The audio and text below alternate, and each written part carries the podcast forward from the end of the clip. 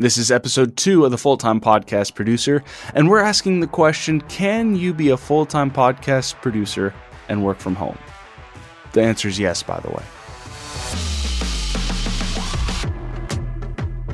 You know, in this show, we cover a lot of topics from a very unique perspective because there is so much in podcasting and there's so much in production that that overlaps. And you might not think that it does, but if you ever throughout this show hear me talking about a topic and it's directed at one specific niche, don't immediately assume that it doesn't relate to you and your journey in podcasting. Because if you already are the person in charge of recording, editing, and publishing your podcast, you're a podcast producer. It, might not feel like an official title, but you're literally producing a podcast. So, a lot of the topics when they come up really are going to pertain to you wherever you're at in podcasting because while you might not be the person in charge of editing and, and going through the whole process for, for your podcast, someone is. So you can better understand what they do. And then also, we're going to just talk about podcasting in general at different times in this program. But this episode, I wanted to answer another question regarding podcast production. Is it possible is it is it possible to make a full-time income working from home remotely as a podcast producer? Is it possible to sit down and take the system that you have for your show that you already are fine-tuning that you're already using that asset that you've created for your show? Is it possible to take that and turn it into a career or or a job or a freelance profession? Yeah, and we're we're, we're going to talk more about how. I'm I'm not going to just leave it leave it there. That would be obnoxious, but it, it's important for some of us to hear that. I know that when I was getting ready to do this, I didn't take this career that this career path seriously. I, I, thought this was just a recreational thing, and that to really, really be someone who was producing a show, you you had to be part of corporate. You had to have a, a degree in, in audio engineering, and and you don't. You you really really don't. So it's it's like any other skill. It's something that you can learn, and once you've established your value and your process and just what it is that you're selling, it's up to the client to decide if they want to buy from you. And then at that point, the better you get at marketing and sales and being a business professional, the better you're going to be at securing clients and yada, yada, yada, yada. Future episodes way down the road. Don't worry about that right now. But I wanted to just clear the air. It is possible. Now, I'm going to give you some steps. I'm, I'm going to give you a rough path to, to getting to this point. And we're going to do a deeper dive into that later down the road. I actually have a series mapped out that we're going to do, and I'm, I'm really excited to start recording that. But going into this, I want to just communicate to you if you're prepared to do business, if if you're going to be a freelancer, if you're going to be a professional at something, if if you're wanting to be the best that it's possible for you to be at this, I personally would like to be one of the best that there ever was at this, then there's a degree of drive that you have to bring to the table. And drive is usually built off of the concept of why. Why do you want to be a podcast producer? And your why can really be anything that it needs to be to get you out of bed in the morning. My why, just to be transparent. I'll, I'll do another episode down the road that just kind of introduces my road to getting to where I'm at right now. It's it's not really relevant at, at this moment, but my why really consists of is I have a wife that I love very, very much. And someday we want to have a family and I want to financially support them and, and all the other things that come with the American dream. And I want to actually enjoy what I do for a living. And for me, that's audio. I love this business. I love audio so, so much, whether it's doing voiceover, whether it's doing audiobooks, whether it's doing radio or whether it's doing podcasting, which is, which is my favorite thing in, in the industry.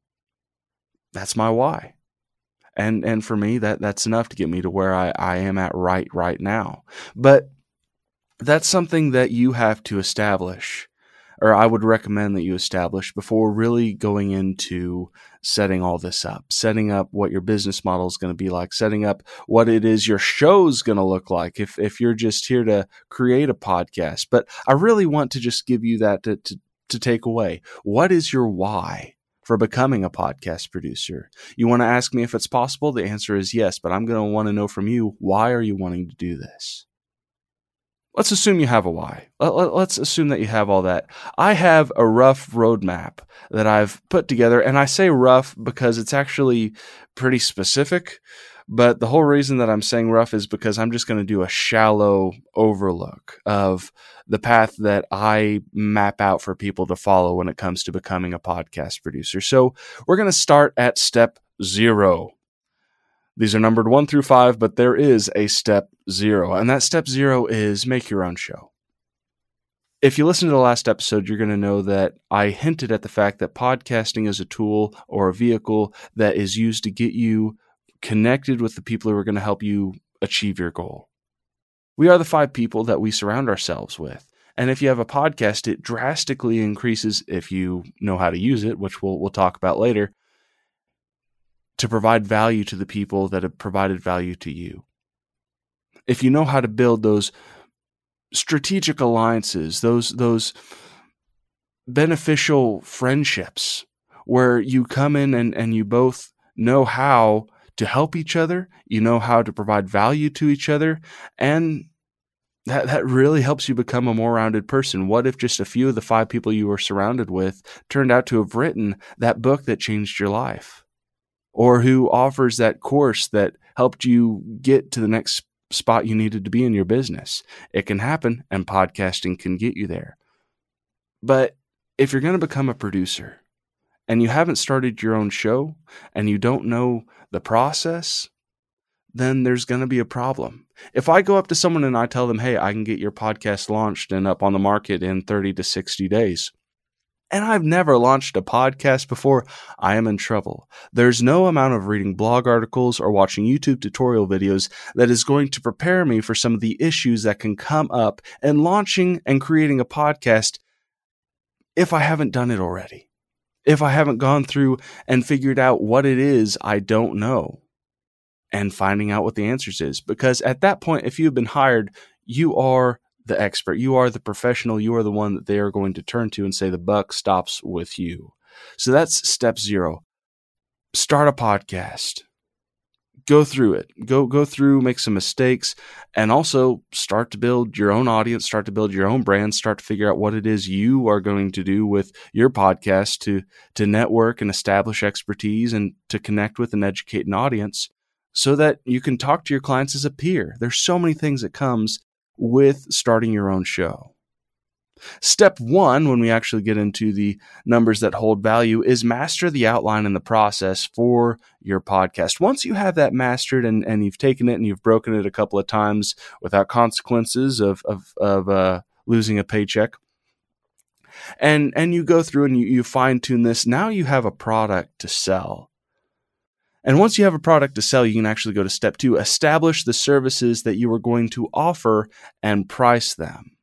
By now, in this step process, you're going to know what your knockout punch is. For me, it's audio production, it, it is editing, it is providing the assets and connecting the people that you need to go ahead and have a nice Uh, a cast, I, I suppose. I, I, I don't work with a ton of casts, but having a cast or or just ha- having whatever you need to sound good, and then in post to make you sound even better before we hit the publish button, and and that's the foundation of our business. That's what a lot of that is built off of. But for you, maybe you hate audio editing and you don't want to do that eight hours a day, which granted, if you're an entrepreneur, you're going to be doing a lot of things for about 12 hours a day.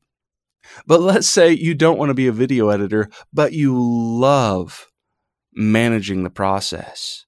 You love helping people get connected and, and just being on top of multiple shows. Or you want to be a project manager, or or you could be wanting to get into marketing and that side of podcasting. You'd still be a producer depending on what the description of producer was for whatever job you were applying for or or project you were bidding on.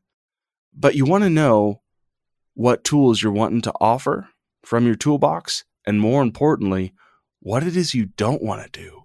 What it is you don't want to get stuck doing for someone else's show, because then things things fall apart and you end up wondering why did i ever become a podcast producer? I, I, don't enjoy these shows. But once you decide what it is you're going to be doing and, and figure out your pricing you can define your ideal client this is something that you're going to be doing really all these steps you could be doing forever but this is something that you're going to be doing and making it finer and finer and finer tuned because as you get to know different clients out there you may get stuck with your first client and it not be a wonderful experience. I'm I'm blessed to be able to say that my first two clients were absolutely amazing. It was hard work. There were a lot of things that I did that I don't do now for my other clients, but it was it was a great learning experience and and I got so much out of that. But as I've gone on, I've really niched down into what my target audience is. Most of my outreach when it comes to who I'm reaching out to comes to who it is I'm wanting to work with I have this nice little circle.